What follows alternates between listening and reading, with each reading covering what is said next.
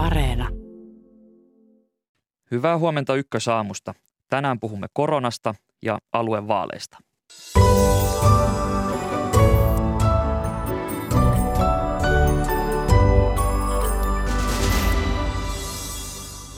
Torstaina kerrottiin yli 14 000 uudesta koronatartunnasta. Mediassa on väläytelty valmiuslain käyttöönottoa, mutta milloin sille on tarvetta? Tästä lisää hetken kuluttua. Eiliseen Ylen aluevaalitenttiin osallistuvat SDPn, kokoomuksen sekä perussuomalaisten puheenjohtajat. Mitä tentistä jäi käteen, sitä analysoidaan noin 20 yli kahdeksan. Jatkamme lähetyksen lopulla aluevaalien kanssa. Minkälainen asema yksityisille sote-palveluyrityksille tulisi antaa, entä miten lähipalvelut turvataan? Esimerkiksi näitä pohdimme SDPn, kokoomuksen sekä perussuomalaisten eduskuntaryhmien puheenjohtajien kesken. Minä olen Atte Uusinoka. Tervetuloa Ykkösaamun pariin.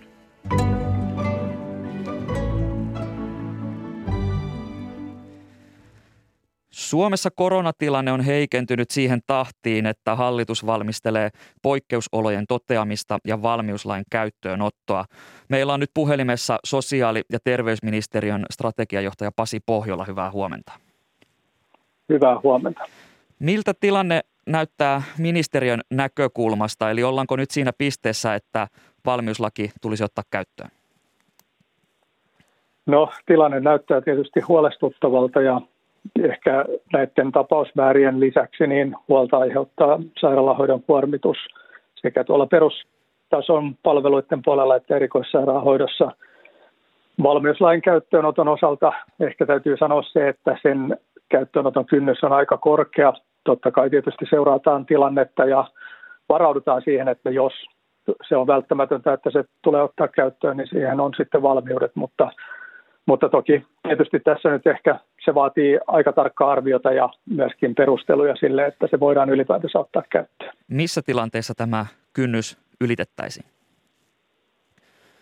No varmasti siinä tilanteessa, että joko peruspalveluissa tai erikoissairaanhoidossa hoitoa myöskään niin kuin koronapotilaille ja muille ei enää pystytä takaamaan ja, ja tällainen niin kuin ylikuormitustilanne, kriisitilanne siellä sitten syntyy ja siinä, ja ne keinot, joita niin kuin normaalilainsäädännön ja työsopimusten ja muiden kautta on käytettävissä, niin ne eivät enää riitä hoitamaan sitä hommaa. Pääministeri Sanna Marin arvioi vielä jokin aika sitten, että pyrkimyksenä oli, ettei valmiuslakia jouduta ottamaan käyttöön, niin Pasi Pohjola, mikä on näkemyksesi mukaan nyt muuttunut niin paljon tässä lyhyessä ajassa, että keskustellaan tästä valmiuslaista? No itse ajattelen, että tämä on enemmänkin sellaista varautumista pahimpiin skenaarioihin kuin ikään kuin sellaista, että tilanne olisi merkittävästi muuttunut. Totta kai tilanne on huolestuttava ja sitä pitää seurata koko ajan, mutta ja täytyy olla varautunut kaiken näköisten keinojen käyttöönottoon, mutta toki tietysti se vaatii sitä seurantaa ja, ja perustelua sille, että onko nyt se tilanne, että valmiuslaki oikeasti tulisi ottaa käyttöön vai pärjätäänkö muilla keinoilla. Hallitus aikoo keskustella koronastrategian päivittämisestä ensi viikon tiistaina, niin strategiajohtaja Pasi Pohjola, mitkä muutokset ovat näkemyksesi mukaan tarpeen? No, tämä on tietysti hyvä kysymys. Totta kai tämä tilanne nyt tämän omikron-variantin osalta on hyvin toisenlainen monilta osin kuin, kuin esimerkiksi delta-variantin osalta, eli virus leviää nopeammin.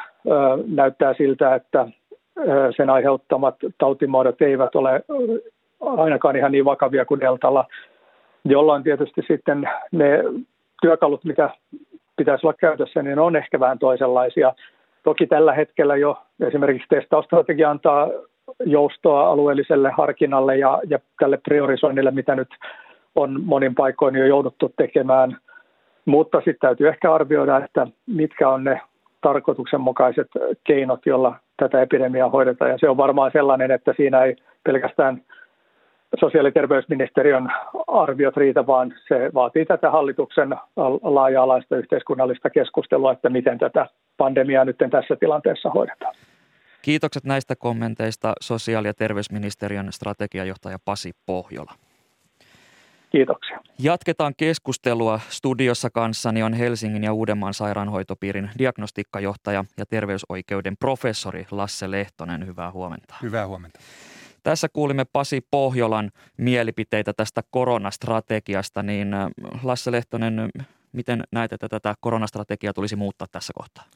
Varmaan painopistettä pitäisi siirtää siihen, että pystytään nämä potilaat, jotka nyt sairaalaan tulee, niin hoitamaan asianmukaisesti ja sitten myöskin kiinnittää ehkä enemmän huomiota tähän syntyneeseen hoitovelkaan, mitä, miten sitä hoidetaan. Että omikron variantti tosiaan leviää – hyvin nopeasti. Meidän infektiolääkärit on arvioinut, että puolet Uudenmaan alueen väestöstä olisi tämän omikronin sairastanut tammikuun loppuun mennessä. Eli tämä epidemiapiikki on korkea, mutta kapea ja sitten me joudutaan ehkä enemmän nyt sitten keväällä miettimään tämän epidemian seurauksia niin kuin muulle sairaanhoidolle ja terveydenhuollolle ja ehkä enemmän nyt pitäisi miettiä sitten tätä jälkihoitoa joku sitten enää näitä rajoitustoimenpiteitä.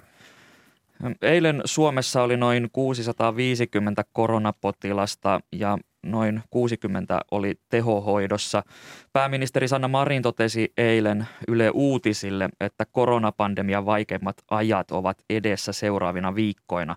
Niin jatko tämän näkemyksen? tartuntamäärien suhteen varmaan Uudellamaalla tämä huippu saavutetaan tässä ihan kohta puolin ja se heijastuu sairaanhoitoon sitten, sitten niin kuin parin viikon viiveellä käytännön tasolla.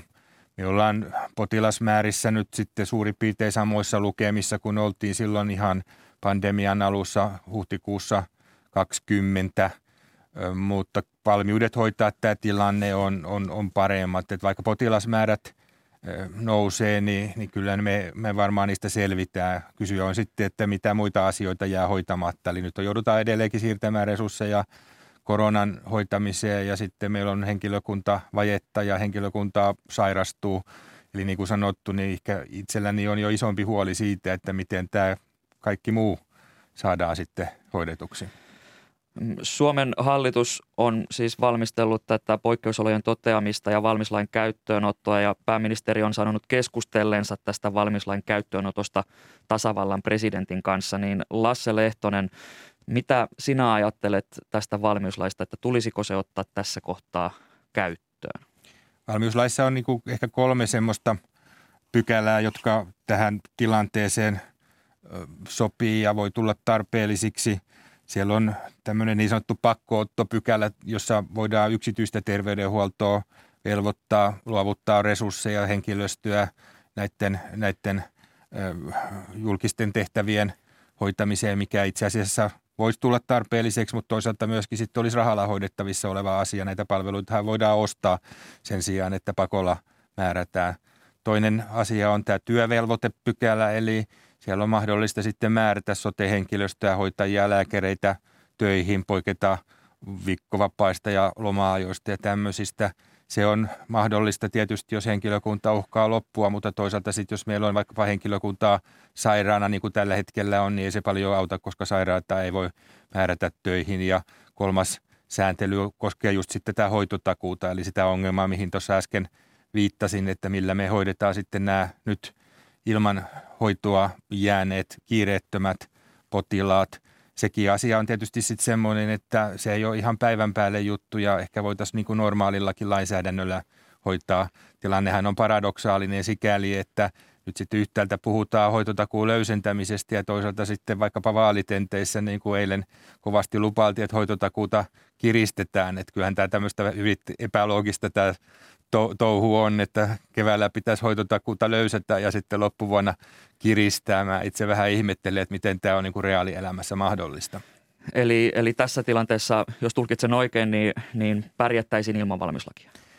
No emme sitä pidä välttämättömänä, että tämä henkilöstöpula, mikä nyt tässä niin kuin keskeisesti riivaa, niin on, siellä, siellä on niin kuin osin tätä itse aiheutettua pääsärkyä, että kun meillä on nyt tätä testausjäljitys eristämis byrokratiaa osin pyöritetty niin kuin ammattihenkilöiden voimin, niin siellä on aika iso henkilöresurssi sidottuna, joka nyt tarvittaisiin sitten jo muualle. Ja, ja, ja sitten kun realiteetti on, että sitä henkilökuntaa ei ole, vaikka määrättäisiin, niin sitten en tiedä kuinka paljon tämä, tämä tässä tilanteessa auttaa. Tietysti siellä taustalla varmaan vaikuttaa se, että meillä myöskin työmarkkinatilanne on aika haastava, eli, eli sote-alan sopimus päättyy helmikuun lopussa ja, ja Tehy ja muut järjestöt on, on, on kyllä niin kuin työtaisteluvalmiudessa ja silloinkin pitää sairaanhoito pystyä hoitamaan, vaikka, vaikka sitten työtaisteluja tulisi. Eli näet, että tämä työmarkkinatilanne osittain liittyy myös tähän valmiuslakikeskusteluun. Valtioneuvostolla on tietysti val- velvollisuus huolehtia siitä, että meidän sairaanhoitojärjestelmä toimii tilanteessa kuin tilanteessa. Että siinä mielessä se on ihan ymmärrettävä, että tämmöinenkin mahdollisuus pidetään, pidetään käytössä.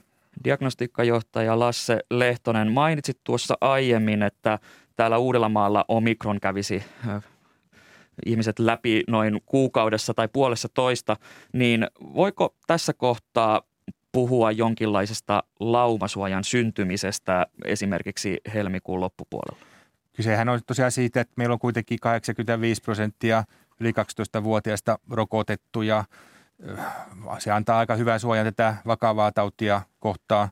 Omikron infektiosairastaminen taas antaa sitten suojan joksikin aikaa, mutta valitettavasti nyt tilanne on muodostunut semmoiseksi, että näyttää, että sekä rokotteilla että koronainfektion sairastamisella ei tämmöistä pysyvää suojaa muodostu, mutta kyllä sillä vaikutusta on lähikuukausiksi ja toivottavasti sitten vähän pidemmäksikin aikaa. Ihan lyhyesti, milloin epidemian huippu saavutetaan? Tartuntamäärissä uskoisin, että saavutetaan tässä tammi-helmikuun vaihteessa, mutta sairaanhoidon kuormitus tulee olemaan vielä korkea helmikuussa tällä Uudellamaalla. Kiitokset haastattelusta HUSin diagnostiikkajohtaja Lasse Lehtonen. Kiitos, kiitos.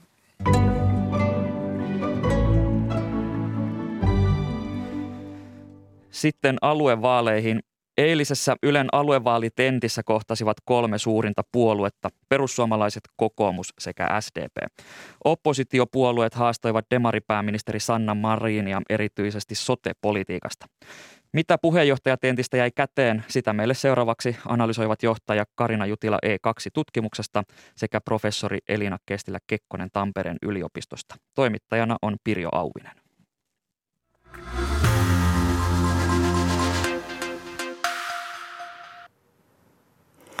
Hyvää huomenta. Eilisillan aluevalitentissä kohtasivat eduskunta kolmen suurimman eduskuntapuolueen eli SDPn, kokoomuksen ja perussuomalaisten puheenjohtajat. Ja nyt tuota tenttiä meillä täällä ovat analysoimassa valtioopin professori Elina Kestilä-Kekkonen ja tutkimuslaitos E2 tutkimuksen johtaja Karina Jutila. Hyvää huomenta ja tervetuloa teille molemmille. Huomenta. Kiitos. Ennen kuin aloitetaan tuo tentin ruodinta, niin yksi kysymys ajankohtaisesta koronatilanteesta. Nyt pääministeri Sanna Marin sanoi eilen, että enää tartuntoja ei pystytä torjumaan. Nyt on ainoa näiden rajoitusten tarkoitus on vaan saada tämä sairaaloiden kantokyky kestämään, että ne, jotka tarvitsevat hoitoa, myös, myös saavat sitä. Onko tämä, tämä, tämä aluevaalien ärhäkkyys tai läheisyys, niin onko se myös ta- tarttunut tänne vähän tähän koronahoitopuheisiin, että tämmöistä kansallista koronakonsensusta, niin sitä ei enää ole? Karina Jutila. Joo, kyllähän se on eri, erilainen tunnelma kuin keväällä 2020, että päättäjät on, on enemmän erimielisiä ja se näkyy sitten meille, meille äänestäjille ja TV-katsojille myös – siellä on tietysti pitkä ja vaikea hallitustaival näillä ihmisillä takana, että siellä ei ole pelkästään korona, mutta siellä on myös talousratkaisut ja, ja totta kai vaalien läheisyys. Tässä on aika monet vaalit, kuntavaalit, aluevaalit ja, ja nyt sitten runsaan vuoden päästä eduskuntavaalit ja se kyllä aina lisää jännitteitä myös. Niin jännitteitä tuntuu olevan nyt paljon ei pelkästään hallituksen ja oppositiopuolueiden välillä, vaan nyt myös hallituksen sisällä. Onko se tämä, tuoko tämä oman lisänsä tämä aluevaali tähän? Tuo se toki ja myöskin se, että eduskuntavaalit on vuoden päästä. Että kuten Riikka Purra totesi itse asiassa eilisessä tentissä, niin kaikki vaalit liittyvät kaikkiin vaaleihin. Ja näin tosiaan onkin, että, että nämä aluevaalit kuitenkin, vaikka niissä on tärkeitä – teemoja ja semmoisia ihmisen arkea koskettavia teemoja, ne on myös välivaalit ja niin sanotut toisen asteen vaalit. Ja silloin se tarkoittaa myös sitä, että oli ne ensimmäisen asteen vaalit eikä eduskuntavaalit ennen tai jälkeen, niin ne aina heijastuu myös aluevaaleihin. Ja totta kai halutaan tehdä niitä erontekoja myös näissä niin sanotussa toisen asteen vaaleissa, vaikka ottamalla niitä niistä valtakunnan politiikan teemoista. Eli tämä on vähän niin kuin harjoituskierros niihin vuoden päästä oleviin eduskuntavaaleihin vai? Sitäkin. sitäkin. Kyllä, kyllä tässä heijastuu totta kai. Sitten jaetaan sitä varsinaista valtaa, valtakunnallista mm. varsinaista valtaa. Hyvä, jätetään korona nyt tältä erää ja mennään tuohon tenttiin. Nähtiinkö siinä tuommoinen titanien taistelu? Miten, mikä on teidän tämmöinen kokonaistunnelmanne mm. tuosta no, eilisestä tentistä? Mä odotin vähän enemmänkin titanien taistelua tässä. Tässä oli kaikki edellytykset draamaan sinällään, että, että meillä on, oli puolue, joka on ollut valmistelemassa tätä mallia. Meillä oli kokoomus, joka toisaalta sitten eh, on, oma malli on ollut hyvin erilainen. Nyt yrittää luovia tässä eh, hallituksen tekemässä mallissa parhaansa mukaan. Ja sitten meillä oli perussuomalaiset, joka sanoo vaaliohjelmassaan, että, että tämä malli on susio syntyessään. Ja silti oltiin aika lailla konsensus hakusia etenkin tässä tentin, tentin alkupuolella ja niitä eroja oikeastaan on aika vaikea tehdä, että oltiin näistä sote-asioista kyllä suhteellisen samaa mieltä. Toki tullaan niihin eroihin sitten myöhemmin, mutta, mutta näin yleiskuvana niin odotin ehkä enemmänkin niitä erontekoja. Mun mielestä siinä oli niin kuin tavallaan kahden, kahden tunnelman osiot siinä ohjelmassa. Eli ensimmäinen oli se, missä poliitikot rauhassa sai kertoa omia näkemyksiään maakuntavaaleihin liittyvistä asioista ja niistä asioista, joita tulevat valtuutetut siellä, siellä päättää. Ja sitten oli tämmöinen ärhäkämpi hmm. valtakunnan politiikalta maistuva osio.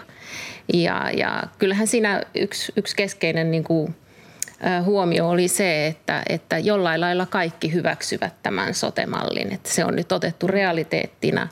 Siitä ei ole välttämättä pidetty, mutta tällä nyt mennään. Niin, että kukaan ei, kumpikaan oppositiopuolueista mm. ei vaatinut sen purkamista. Joo, näin on. Mm, mutta silti jos mä ajatellaan näitä teemoja, nyt on oikein suomalaisen perinteisen politiikan ydinkysymysten äärellä verotus, julkisen ja yksityisen rajapinta ja sitten jos tässä olisi ollut vielä mukana keskusta, niin aluepolitiikka ja toki sekin nyt näkyy tässä tentissä jonkun verran. Näissä sosiaalidemokraatit ja kokoomus erittäin vahvoilla oltaisiin saatu ehkä enemmänkin sitä erontekoa tehtyä. Sitten taas perussuomalaiset, joka ei ole niin vahvoja näissä teemoissa, joutu hakemaan vauhtia sitten ikään kuin tämmöistä yleisemmistä arvokysymyksistä – valtakunnan politiikan teemasta maahanmuutosta, sitten ostovoiman suhteen ilmastonmuuton vastaisesta taistelusta. Eli tota, sinällään niin onhan nämä puolueet aidosti eri mieltä näistä asioista, mutta se ei taas sitten mallin suhteen näkynyt, eikä siitä tästä mallista ollaan nyt ajateltu, että eduskunta on päättänyt ja näin tehdään ja tässä luovitaan. Joo, ja sitten mun mielestä merkille pantavaa oli, oli eilen se, että yllättävänkin monista asioista he oli samaa mieltä. Siellä oli huoli mm. osaajien saamisesta, siellä puhuttiin työperäistä maahanmuutosta yllättävänkin yksituumaisesti. Oltiin melko lailla kriittisiä maakuntaveroa kohtaan. Et siellä oli niin kuin monia monia niin kuin yhdistäviä tekijöitä, kun otti huomioon mm. vielä se, että paikalla oli kaksi suurinta oppositiopuoluetta Kyllä. ja pääministeripuolue, niin olisi voinut odottaa niissä merkittävämpiä eroja. Mutta tähän tarkoittaa sitä, jos ajattelee niin kuin kuntalaisten ja palveluiden käyttäjien näkökulmasta, että vaalien jälkeisenä aikana voipi olla, että nämä ihmiset, jotka sinne tulee valituiksi, kykenee päätöksiin. Että siellä ei ole niin edessä äh, mittavat riitelyt ja jumittava mm-hmm. tilanne, vaan että siellä pystytään sitten rakentamaan niitä uusia ratkaisuja ja palveluita. No Ylen joulukuun aluevaalimittauksessa kokoomus oli kärjessä, demarit kakkosena ja perussuomalaiset äh, pronssilla. Miten jos arvioitte tätä asetelmaa, niin minkälaista asetelmista nämä kolme nyt käyvät tähän vaaliin ja kuka tässä haastaa nyt ketäkin? No kokoomuksen Gallup-kannatus nousi siinä 21,8 oli nyt tuo viimeisin mittaus, mikä on aika lailla sama kuin heidän kuntavaalikannatus. Kokoomus on hyvin vahvoilla monella tapaa. Heille hyvin luontevat teemat, varmat äänestäjät – oppositioasema. Helsinki toki nyt on pois näistä vaaleista, mikä pikkusen heikentää heidän, heidän äänisaalistaan mahdollisesti, mutta, mutta kokoomus on hyvin vahva ja sehän näkyy tässä, mitä et, et, tässä Orpon esiintymisessäkin, että hyvin itse varmasti hän esiintyi. Heitä ei huoleta alhainen äänestysprosentti, jos se on alhainen, niin yleensä kokoomus pärjää sitä paremmin. Ja et, et kyllä tässä niinku selkeitä elementtejä on, mutta toisaalta myös sosiaalidemokraatit on pärjännyt ihan ainakin kuntavaalikannatuksensa verran näissä mittauksissa. Perussuomalaiset paremmin, mutta heillä se kannattajien saaminen liikkeelle on aina se kompastuskivi ja nyt nähdään sitten, että miten, miten aluevaaleissa käy sen suhteen. Tota, kyllä mä komppaan, mitä Elina, Elina sanoit. Eli tota, kyllä siinä niin kuin näkyy Orpon esiintymisessä varmuus ja se, että asiat on ajateltu läpi. Myös niin kuin tavallaan suhtautuminen tähän sotemalliin, että miten, miten sen kanssa pärjätään ja mitä siitä sanotaan. Että se oli ajateltua kieltämättä. Ja toinen, joka erottu siinä oli tietysti Marin, että hänellä oli myös niin kuin varma ote, tyyli ja, ja sanat oli hallussa. Katsotaan ja kuunnellaan tähän pätkä tuota eilistä tenttiä. Tässä keskusteltiin hyvinvointialueiden rahoituksesta ja se keskustelu oli aika kipakka, erityisesti Petteri Orpon ja Sanna Marinin välillä. Orpo syytti Marinia tyhjien lupausten tekemisestä, koska Orpon mielestä hyvinvointialueiden rahat eivät riitä ja Marin torjui tämän Orpon syytyksen. Mielestäni vallalla oleva ajatus on se, että kun on säädetty laki, kun on tehty hoitajamitoitus, kun on tehty hoiva, ää, hoitotakuu, kun on tehty sote-uudistus, niin asiat ratkee. Mutta käytännön tasolla ei ole ratkennut mikään. Näiltä hyvinvointialueilta puuttuu vielä miljardeja rahaa toimeenpanosta, mutta sen lisäksi ne tulee olemaan hyvin niukkaa. Ja kuten Sanna Mari varmasti tiedät, olette mallin luoneet, niin hyvinvointialueet, niiden pitää tulla toimeen yhdellä tietyllä rahapotilla. Ja se tulee lähtökohtaisesti olemaan todella tiukka. Ei saa nostaa veroja, kun ei ole sitä veroelementtiä eikä tule. Ei saa tehdä velkaa. Niin se joudutaan sillä rahapotilla tekemään ja siihen nähden nämä kaikki lukemattomat lupaukset, mitä te teette, niin ne eivät ole kovin mahdollisia. Minä epäilen, että tullaan näkemään ympäri Suomen järkyttyneitä sosiaalidemokraatteja siitä, että rahat ei riitäkään kaikkeen. Pitää katsoa yhdessä mitä pystytään tekemään? No nähdäänkö järkyttyneitä? No ei kyllä nähdä sosiaalidemokraatilla, jos joillakin on kokemusta siitä, millä tavalla asioita tässä yhteiskunnassa hoidetaan, mitä yhteistyötä myös muiden puolueiden kanssa tehdään. Mutta Petteri, oli ihanaa, kun sinä luettelit tuossa äsken listan siitä, mitä kaikkea tämä hallitus ja sosiaalidemokraatit hallituksessa ovat saaneet aikaiseksi. Hoitajamitoituksen, sote-uudistuksen, nyt me olemme antaneet esityksen hoitotakuusta, me olemme esitelleet vanhuspalveluiden toisen osan. Emme me tietenkään ajattele, että vain lakisäätämällä tämä asia hoituu, mutta nämä asiat ovat nyt edenneet. Kun kokoomus oli hallituksessa, ei vanhuspalveluita laitettu kuntoon, ei ihmisten peruspalveluita laitettu kuntoon. Nyt me olemme lähteneet tätä työtä tekemään ja me olemme tehneet sitä ja tämä etenee kuin juna. Ja seuraavaksi pitää varmistaa, että vaan, näillä niin, hyvinvointialueilla niin, että... myös konkreettisesti toteutetaan nämä tavoitteet, mitä me olemme asettaneet. Ihmiset saavat hoitoa osa... ajoissa, palvelut paranee ja ongelmat eivät kasaudu. Kaikki Rikkuma. osaavat luetella palveluita. Kaikki osaavat luetella hyviä kohteita, joihin me voimme laittaa rahaa. Ja jopa mitoituksia ja terapiatakuita ja muita voidaan laatia, mutta itsessään ne eivät takaa mitään. Mutta te ette tehneet hallituksessa edes sitä. Resursseja ja ylipäätänsä puhutaan vaikka mielenterveyspalveluista. Me tarvitsemme niitä tekijöitä, jotka suostuvat tekemään sitä työtä, jotka pysyvät siellä Tämä kiivas sanavaihto jatkuu vielä niin, että Marinin mukaan uudistuksen myötä palvelut paranevat, Orpon ja Purran mukaan huononevat. Miten näkemykset voivat olla näin kerta kaikkiaan päinvastaiset? Elina Kestilä-Kekkonen. No, t- t- tässä näkyy nyt ehkä kaikkein selviten tämä hallitus-oppositio-vääntö. Se, se, että Orpo syytti Marinia tyhjistä lupauksista, niin onhan kokoomuskin luvannut omassa ohjelmassaan paljon. Totta kai kaikki puolueet lupaavat. Mutta tässä nyt ehkä, ehkä niin kuin tavallaan, mikä minun mielestä oli myös kiinnostavaa, niin tämä Purran suht yksinkertainen matematiikka, että rahoitus tulee valtiolta, valtion budjetti on tietty. Jos me laitetaan rahaa väärin paikkoihin, niin – silloin ne on pois sosiaali- ja terveydenhuollosta. Ja tässä nyt tietysti tämä väärin paikkoihin tarkoittaa kehitysapia, maahanmuuttopolitiikkaa, maahanmuuttajien vastaanottamista. Että tota, ja sitten taas se, että, että miten Orpo ajatteli sen, että että miten se rahoitus turvataan, resurssit turvataan, niin se jäi ainakin mua itseltäsi nyt vähän epäselväksi, koska hän ei nyt missään nimessä ainakaan verotusta kannata sen tilkkimiseksi. Karin. Joo, mun mielestä niin jos katsoo kaikkia näitä kolmea tenttiä, niin kyllähän tämä melkoista lupausten ilotulittelua on ollut. Että et varmasti äänestäjien pitää vähän sieltä nyt harkita, että paljonko niitä, niitä pystyy totena pitämään. Öm, Mä oon vähän huolissani siitä, että, että tässä puhutaan kaikista uudistuksista, joita siellä alueilla tehdään. Ja nämä kuitenkin tulee olemaan uusia päättäjiä uusissa tehtävissä, uudet päätöksentekoareenat, niiden luominen päätöksentekokulttuurin luominen, ihmisten tut, niin kuin tutustuminen toisiinsa ja, ja niin kuin yhteistyön rakentaminen. Ja sitten, jos oikein muistan, niin tähän on lyhyt vaalikausi. Eli seuraavat, Seuraavat vaalit on sitten kuntavaalien yhteydessä. Eli se, mitä tässä pystytään lyhyessä ajassa tekemään, kun lähdetään ihan niin kuin käytännössä tyhjältä, tyhjä, tai niin kuin alusta. Ja sitten otetaan vielä huomioon myös se, että alueiden erot, miten ne on valmistautunut mm. tähän tilanteeseen, niin eroaa toisistaan.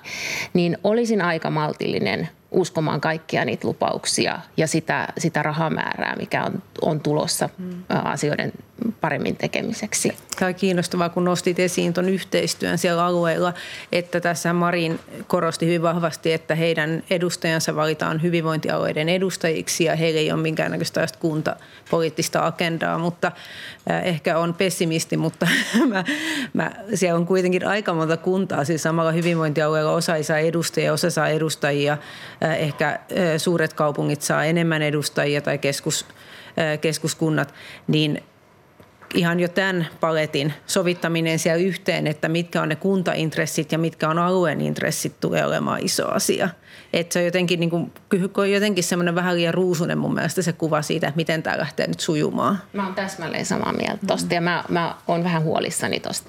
Ja se voisi olla enemmän ehkä esillä myös tässä Joo. vaalien alla. Mm. Käydään ihan nopeasti yksi kysymys per puolue vielä läpi. Tässä nyt on paljon puhuttu tästä, mitä, mitä tuota Orpo Orpo haastoi Marin ja Marin, Marin Orpoa, mutta Orpon puheessa siellä välkkyy pitkälti tämä, tämä yksityisen sektorin mukaanotto. Hän sanoi, että, että julkinen ei tästä selviä, tarvitaan palveluseteille. Kaipaako, kaipaako Orpo vielä, haikaileeko hän vielä sitä Sipilän, sote, Sipilän hallituksen sotemallia, Karina En usko. Kyllä mä niin tulkitsin, mm. että kaikki on vähän ehkä, ehkä pitkin hampain, mutta mukana tuon mallin takana. Mä kiinnitin huomiota siihen, että oikeastaan kaikissa näissä tenteissä kaikki poliitikot puhui siitä, että tarvitaan julkisen rinnalle yksityistä ja tarvitaan kolmatta sektoria, tarvitaan palveluseteleitä. Et mä en hirveän, siinäkin nämä näkemykset oli yllättävän mm. lähellä toisiaan. No sitten tuota, perussuomalaisten vaaliohjelma on hyvin, hyvin ärhäkkä, mutta, mutta eilen sitten taas Riikka Purra esiintyi aika maltillisesti ja siinä lopussa he löivät Marinin kanssa jopa kättä siitä, että tämä tämmöinen työvoima tai työperäinen maahanmuutto, että se on ihan ok perussuomalaisillekin. Mistä tämä kertoo, että, että tämä ärhäkkyys häipyy näissä, näissä tenteissä? Niin, tämä, kuten sanoin tuossa, niin ää, nämä sote-teemat ei ole perussuomalaisille ne vahvimmat teemat. Ja se näkyy ehkä sitten siinä, että, että joudutaan puhumaan aika yleisellä tasolla, mutta toisaalta myöskin miettimään sitä mahdollista hallitusyhteistyötä, eduskuntavaalit tuossa, toisaalta sitten puhumaan omille kannattajille. Ja siellä on nimenomaan näitä kohtuu yksinkertaista matematiikkaa, että, ja, että mihin niitä rahoja allokoidaan. Sitten toisaalta puhutaan bensasta, bensahinnasta, mikä nyt ei liittynyt oikeastaan näihin aluevaaleihin, mutta siellä on niin semmoisia hyviä täkyjä vähän kaikille, eikä kyllähän siellä tuli niitä perussuomalaisten eh, oman kannattajakunnan teemoja, mutta toisaalta rakennettiin, rakennettiin ehkä vähän maltillisesti siltaa jo sinne nyt kysyisin ihan viimeisen minuutin mm. aikana vielä demareista sen, että, että tuota, e, minulla ainakin oli uutinen se, että, että Sanna Marin eilen sanoi, että kun tämä palkkaharmonisaatio, se, eli se, että kun nämä työntekijät siirtyvät, että sitten samasta työstä on saatava sama palkka, niin nyt hän demarijohtajana oli sitä mieltä, että sen parhaan palkan mukaan, mukaan mennään. Onko tämä lupaus vai onko tämä vaalilupaus? Tuohon on kyllä mahdotonta sanoa, että mihin siellä alueilla on varaa. Että tota, tuota varmaan kannattaa toimittajien kysyä jatkokysymyksissä, mutta kyllähän siellä tosiaan monenlaiset realiteetit tulee sitten alueilla vastaan. Raha on aina, aina iso, iso asia. Sanokaapa ihan salama vastaus vielä. Ketkä kaksi näistä kolmesta mahtuu seuraavaan hallitukseen, koska sitähän tässä jo ihan selvästi petatti? Riippuen hallitusohjelmasta, mutta uskoisin, että periaatteessa – kaikkikin voisi mahtua, mutta isoimmat erot tällä hetkellä kokoomuksen ja demareiden välillä selkeästi. Kanne. Joo, kyllä mun mielestä siinä niin kuin Riikka Purra lähestyi niin kuin hallituksen, hallitukseen menoa. Että kyllä siellä oli niin paljon maltillisia kantoja, ei vähiten tuo työperäinen maahanmuutto. Kiitos arvioistanne Karina Jutila ja Elina Kestilä-Kekkonen. Ja me palaamme näihin Tentit ovat tältä erää loppu. Ensi viikolla sitten pienpuoluetentti ja suuri vaalikeskustelu torstaina. Näin siis toimittajana Pirjo Auvinen. Ja jatketaan alueen vaaleilla, joissa siis valitaan valtuustot näille uusille hyvinvointialueille. Tervetuloa kolmen suurimman puolueen eduskuntaryhmien puheenjohtajat Kai Mykkänen kokoomuksesta. Hyvää huomenta. Antti Lindman SDPstä. Oikein hyvää huomenta. Ja Ville Tavio perussuomalaisista. Hyvää huomenta. Ennen kuin mennään näihin aluevaaleihin, niin käsitellään alkuun hetki yleistä koronatilannetta. Hallitus on valmistellut valmiuslain käyttöönottoa ja pääministeri on keskustellut siitä tasavallan presidentin kanssa. Niin Antti Lindman, miten tarpeellinen valmiuslaki on tässä tilanteessa? No valmiuslaki ja poikkeusolot ovat niin järeitä aseita, että ne on keinoja, jotka voidaan ottaa ja ne kuuluu ottaa vasta aivan viimeisessä tilanteessa, kun ei oikeastaan muita keinoja ole käytettävissä. Sen jälkeen on sanottava, että tämä koronatilanne, joka nyt on nähty ja tullaan myöskin nyt sairaanhoidossa näkemään, niin tullaan menemään varmasti kaikkein vaikeimpaan prässiin siellä terveydenhuollossa, siis niin tehohoidossa kuin perusterveydenhuollossa. Ja sen vuoksi on ihan vastuullista, että virkamiehet varautuvat kaikkiin skenaarioihin. Mutta valmiuslaki tai poikkeusolot ei ole sellainen keino, jota voidaan todeta vain ikään kuin jos poliitikot toteavat, että nyt tätä tarvitaan, vaan, vaan siinä on tietyt erittäin korkeat kynnykset, välttämättömyysehto ja, ja tuota, on tietysti luonnollista, että kun me näemme niin Suomessa kuin muuallakin Euroopassa, mikä on tilanne, niin kaikki vaihtoehtoihin täytyy varautua. Miten lähellä ollaan, että nämä ehdot täyttyvät? No minun mielestäni ei juuri tänä päivänä siinä olla, että tehohoito pysynyt vielä aika, aika vakaana, mutta jos me nyt katsotaan sitä sekä tartuntapiikkiä että sitten tuota sairaanhoidon tarvetta, siis yleisesti muutakin kuin tehohoitoa, niin kyllähän ne ovat menossa aika huolestuttavalla kulmakertoimella ylöspäin. Eli pidä luonnollisena sitä, että varsinkin virkamiestasolla tähän, tähän tuota, val, val, kaikkiin vaihtoehtoihin valmistaudutaan, mutta ei, tämä, ei, tämä, tuota, ei sitä tänään olla käyttöön ottamassa minun tietojen mukaan. Kysytään oppositiosta perussuomalaisten Ville Tavio.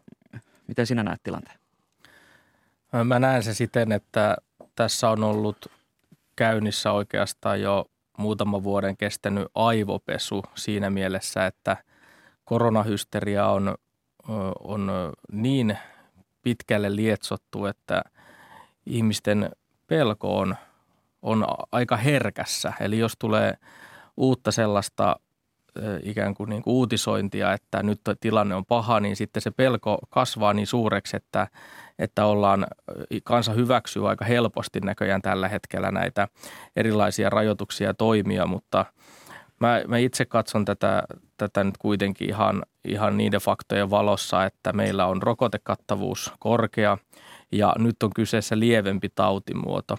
Siinä valossa se kuulostaa aika erikoiselta, että ennustetaan selvästi vaikeinta tautitilannetta. Voi aika hyvin kysyä, että onko se vaikein tilannekaan nyt sitten kuitenkaan niin suuri, että valmiuslaki tulisi mm. ottaa mm. käyttöön. Näin siis Ville Tavio sitten vielä Kai Mykkänen. Niin, kyllä mä vähän sanoisin, että Ville Tavio meidän täytyy kuitenkin kaiketi, eikö niin, ottaa vakavasti se, että jos meillä käykin niin, että vaikka kolmannes terveydenhuoltoalan ammattilaisista olisi samaan aikaan sairaslomalla – oman tai läheisensä, olkoonkin lievän tartunnan, toivottavasti lievän sairauden takia, niin meillähän jää siis akuuttihoidossa muita potilaita hoitamatta, tulee kuolemantapauksia, ja me voida tämmöisen suhtautua ikään kuin ö, aivopesuna ja, ja ylen katsoa sitä. Et meidän hyvinvointiyhteiskunnan vahvuus on siitä, että Suomessa me ei päästetä tämmöiseen tilanteeseen, kuten on tehtykin. Samaan aikaan niin valitettavasti nyt on niin, että viikko sitten, kun koronaministerityöryhmä – teki joitakin linjauksia ja Krista Kiuru niitä tiedotti, niin sen jälkeen aika laajasti aluehallintovirastot ja myöskin asiantuntijat on nämä tyrmänneet. Ja, ja nyt tällä hetkellä pakka on aika sekaisin, että jos mennään valmiuslaki, joka on siis raju pakkokeinojen valikoima, niin silloin täytyy olla kyllä hyvin selvä, uskottava esitys, että minkä takia se on välttämätöntä, koska muuten liian moni sairastuu kerralla ja että nimenomaan täytyy sitten valmiuslailla määrätä muista tehtävistä ihmisiä ja mitä se tarkoittaa, että ei, me ei missään nimessä osteta sikaa säkissä ja, ja tämä täytyy nyt hallituksen selvittää tämä pakka. Toivottavasti sitä ei tarvittaisi, vaan saadaan pysymään Nyt, äh, ihmiset riittävässä määrin työkykyisinä ilman valmiuslakia. Nyt Kai Mykkönen vähän lyhyempiä vastauksia jatkossa, mutta otetaan tähän lyhyesti vielä ennen aluevaalikeskustelua, niin äh, se, että hallitus jatkaa tänään neuvotteluja esimerkiksi anniskeluravintoloiden aukiolosta ja esimerkiksi Terveyden ja hyvinvoinnin laitos on suositellut, että baarit suljettaisiin kokonaan kolmeksi viikoksi, niin lyhyt kierros Kai Mykkänen, onko anniskeluravintoloiden täyssulku tarpeellinen? No tilanteessa, jos meillä on uimahallit kiinni ja kuntosalit kiinni, ihmisten kunto rapistuu, niin kyllä mä ymmärrän sitä, että baarit ei siihen kuvaan oikein sovi. Eli ymmärrän, että lisärajoituksia tässä suhteessa. Mutta lounasravintoloiden osalta niin tarvii olla aika korkea kynnys kyllä, jos, jos eduskunnassa yritetään sellaista lakia läpi. Perussuomalaisten Ville Tavia. No meillä on olemassa kuitenkin mun mielestä aika, aika selkeä todettu näkemys siitä, että siis ihan varmaan niin puolueiden yhteinen näkemys siitä, että yöelämä on nyt vaan – herkemmin tautipesäke kuin sitten taas ruokaravintolat tai liikuntapaikat. Et tästä täytyy niin kuin muistaa, että näiden liikuntapaikkojenkin tulisi olla aika viimesijaisia, viimesijaisia suljettavia, eikä niin kuin nyt on tapahtunut varsinaisessa Suomessakin, missä hallinto-oikeus joutui sitten puuttumaan peliin, että saatiin pidettyä liikuntapaikat auki. Mä, musta tuntuu, että nämä koronaepidemian seuraukset alkaa olla ihmisillä kyllä niin kuin jo aika paljon henkisiä tai sitten kunnon rapistumisen kautta fyysisiä, että ne on muuallakin kuin näissä ihan perusepidemissä. Kolme viikkoa tuntuu yökerhosulkunakin kyllä aika pitkältä. Sitten vielä Antti Lindman. Jos ja kun haluamme asettaa lapset etusijalle ja suojella heidän arkeaan, ja jos ja kun, ja jos ja kun, ja jos ja kun ää, mutta rajoituksista nimenomaan vapaana juuri sen vuoksi, että Jep. tämä ei ole niin raju lapsille ja rajoitustoimillakin on seurauksia. Ja jos ja kun terveysviranomaiset tätä suosittelevat, niin olisi vastuutonta sitä sulkea, sitä vaihtoehtoa sulkea tässä pois. Mutta korostan, että tämä ala on ollut erittäin pitkään vaikeassa tilanteessa ja jos, jos jos tähän joudutaan, niin silloin myöskin tukitoimet pitävät, pitää olla sen mukaisia. Kyllä. Niin yrittäjille kuin myöskin työntekijöille, jotka ovat olleet erittäin kovilla. Eli näistä koronatuistakin keskustelu varmasti jatkuu, mutta sitten siirrytään aluevaaleihin. Eilen Ylen aluevaalitentissä kohtasivat puheenjohtajat kokoomuksesta, perussuomalaisista ja SDPstä. Kuunnellaan tähän alkuun, minkälaiset teemat kiinnostavat ihmisiä. Suunnataan Kemiin, jossa huolta herättävät lähipalveluiden säilyminen ja erityisesti sairaaloiden kohtalo. Kyllä tämä Länsi-Pohjan kohtalo on minusta ykkösjuttu kyllähän se paljon puhututtaa just tämä kahden sairaalan kohtalo, että jääkö, jääkö yksi vai kaksi? No nämä sosiaali- ja terveyspalvelujen säilyminen täällä länsipohjassakin, että tuo Länsken tilannehan se mietityttää niitä tai pelottaa. No ehkä ehdottomasti tämä lasten hommat ja sitten tietenkin tämä terveys, terveyshuolto, että se on vähän retuperällä täällä meillä päin. Näin siis Kemissä siinä herätti huolta lähipalvelut, niin Kai Mykkänen, miten lähipalvelut tulisi turvata? No esimerkiksi tässä Länsi-Lapin, Länsi-Pohjan esimerkissä, joka tässä insertissä oli, niin siellähän on ulkoistettu, sovittu ö, terveysyrityksen kanssa, että tätä sairaalaa on pystytty pyörittämään ja se on ilmeisesti ollut suht edullinen ratkaisu ja ihmiset on ollut suht tyytyväisiä, niin kuin tässäkin pyrittiin toivoa se ratkaisu. Ja meidän, jos kokoomusta äänestää, niin voi, voin luvata sen, että me katsotaan ennakkoluulottomasti aina yhteistyötä yritysten, yrittäjien, järjestöjen kanssa, aina kun se on kätevää palvelun tarvitsijoille ja edullista veromaksajille. Siis sillä tavalla, että palvelumaksu on tietysti sama kuin kunnan terveysasemalla on ollut, että se on veromaksaja, joka maksaa sen ulkoistuksen, mutta se pitää olla edullista, mutta kätevää. Näitä esimerkkejä ympäri maata. Vaikka Palohjalla, niin, niin entisten liitoskuntien alueella on kiertävät terveysasemat nimenomaan mehiläiseltä ostettuna monessa muussa paikassa. Ja, ja tässä on kyllä selvä ero, että nykyisen hallituksen aikana, kun sote-lainsäädäntö on tehty, niin näitä on yritetty suitsia ja estää näitä ulkoistuksia. Ja kuitenkin ne on käytännössä ollut tapa, jolla on yritetty pitää yllä laajempaa lähipalveluverkkoa. Eli, eli yhteistyö yksityisy, yksityisen kanssa on erittäin tärkeää. Entä perussuomalaiset Ville Tavio, miten perussuomalaiset turvaisivat lähipalvelut? Perussuomalaiset on vaaliohjelmassa esittänyt sellaista konkreettista keinoa kuin terveysbussin käyttöönottoa syrjäseuduilla. Mitä se jossa konkreettisesti tarkoittaa? Se tarkoittaa sitä, että on bussi, joka vie lääkärin sinne syrjäseudulle tiettyinä aikoina viikossa tai muita, muita palveluita, mitä sillä, sillä voidaan viedä. Tietysti tavoitteena täytyy täytyy olla ja tavoitteet onkin aika yhteisiä mielestäni lähipalveluiden osalta sen, siinä mielessä, että, että kaikkialla missä on, on aito tarve, niin täytyy olla lähipalvelut vauvasta vaariin. Se, mikä tässä itselläni niin kuin särähtää korvaan, niin on se, että, että nyt muut puolueet lupailee aika lailla kuita, kuuta taivaalta ja, ja lupaukset vaikuttaa aika katteettomilta, kun SDP ja kokoomus on olleet vallassa viimeiset 30 vuotta, niin tuntuu erikoiselta, että juuri nyt vaalien alla niillä onkin kaikki ratkaisut, miten, miten tota, saadaan ilman, ilman lisäresursseja hoidettua palvelut kuntoon. Eli perussuomalaiset edustaa tässä kyllä realismia ja, ja sitä, että jostain täytyy myös säästää. Mennään pian tähän resurssikysymykseen, mutta sitten vielä SDPn Antti Lindman, miten SDP turvaisi nämä lähipalvelut? No itse asiassa mä kääntäisin tämän, tämän asetelman toisinpäin. Nyt on paljon puhuttu siitä, että miten meillä säilyy soteasemat, jotka käytännössä on tällä hetkellä joka kunnassa. Niin mielestäni parhaiten ne lähipalvelut turvataan niin, että se palveluvalikko on siellä – lääkäri pääsee, hoitaja pääsee, koska ei riitä, että ne on ne seinät siellä, jos ei pääse. Ja itse asiassa tämä uudistus mahdollistaa sen, että nyt voidaan yhä useammalle sote-asemalle tuoda esimerkiksi erikoistason palveluita, esimerkiksi yhtenä tai kahtena päivänä viikossa, sen mukaan miten alueella tarvitaan. Eli jos mietitään, että ketkä ne palvelut siellä viime kädessä tekee, niin ei ne ole ne seinät, niitäkin tarvitaan, vaan ne on ne ihmiset. Ja, ja fiksulla tavalla organisoimalla ja siirtämällä painopistettä ää, tänne perustasolle eli terveyskeskuksiin, niin itse asiassa näen, että tämä mahdollistaa tiettyjen palveluiden tuomisen lähemmä, nykyistä lähemmäksi ihmistä. Piipahdetaan sitten vielä Turkuun. Kuunnellaan, että mikä siellä ihmisiä askarruttaa. Mä en ole ottanut vielä kovin paljon selvää niin kuin siitä, että mitä tämä muutos merkitsee, mutta aion kyllä ehdottomasti nyt vähän selvittää itselleni sen merkitystä sitten tulevaisuuden kannalta. Toivotaan, että, menee parempaan suuntaan tämä yleensä tämä meidän terveydenhuolto.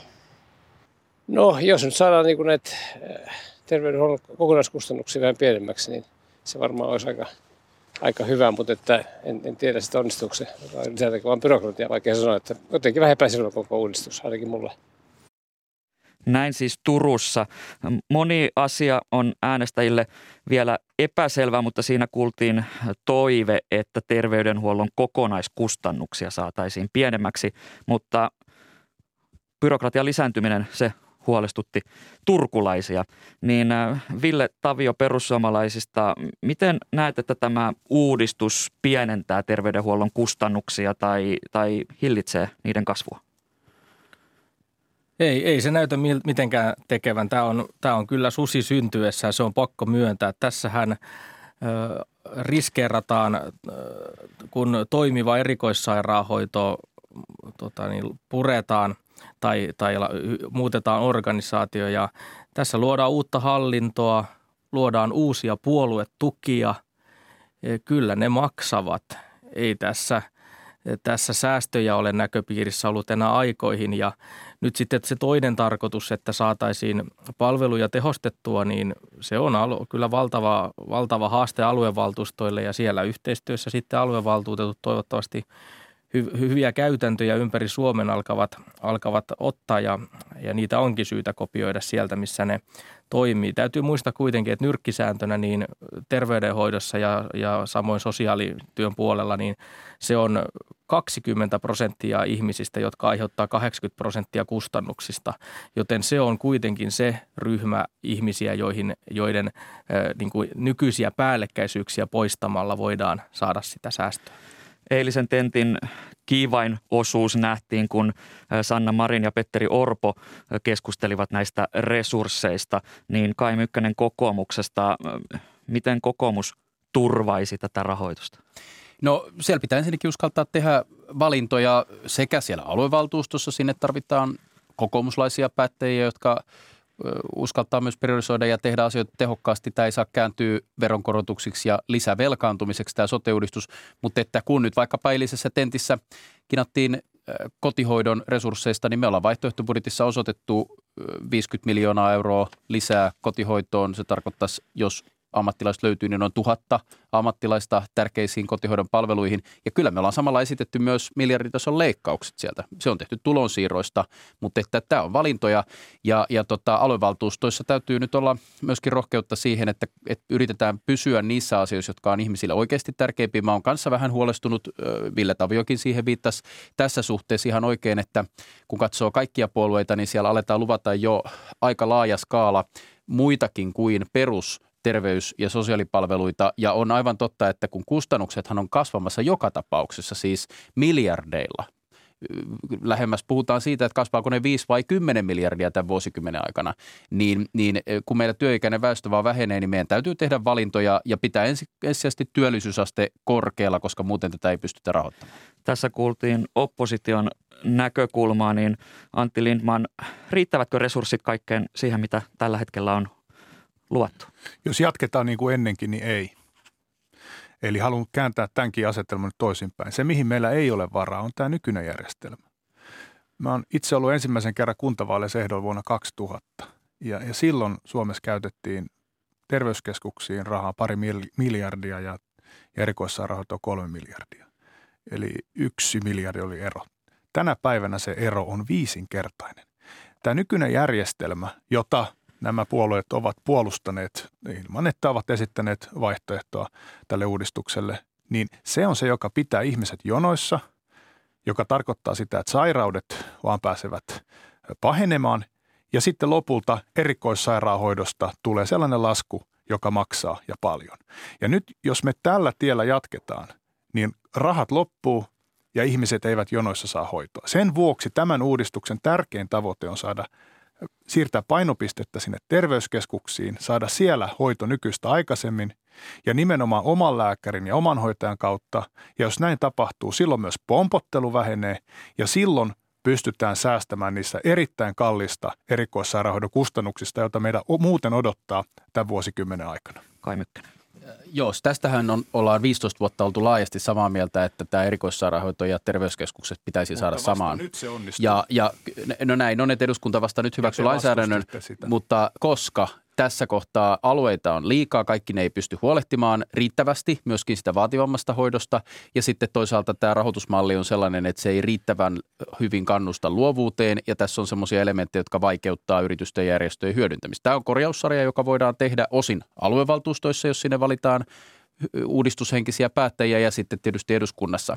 Mutta että pohjahan tässä on yhteinen ja mä uskon kanssa, että mahdollisuus on se, että nyt voitaisiin katsoa uudella tavalla tätä, että ei puhuta siitä, että terveyskeskus ja sairaala on just niitä, mitä ne on olleet viimeiset 40 vuotta, vaan ne voi olla jotain siltä väliltä, tuodaan erikoissairaanhoidon sairaanhoitopalveluita osaan terveysasemista ja vastaavasti terveysasemapalveluita voi saada useammin myös vaikka sairaanhoitajan vastaanottona apteekin sisältä tai muuta tällaista. Silloin me saadaan ihmisten sujuvien etäisyyksien päähän palveluita. Tämä on sivusta heitettyä juttua, että puhutaan sitten siitä, että joku terveyskeskus jokaisessa kunnassa, kun kunnat on niin erilaisia. Pitää olla lähellä ne palvelut, joita tarvitaan ja siihen tarvitaan luovia elementtejä. Mä kanssa Nyt. haluan nähdä, että tämä uudistus mahdollistaa sen.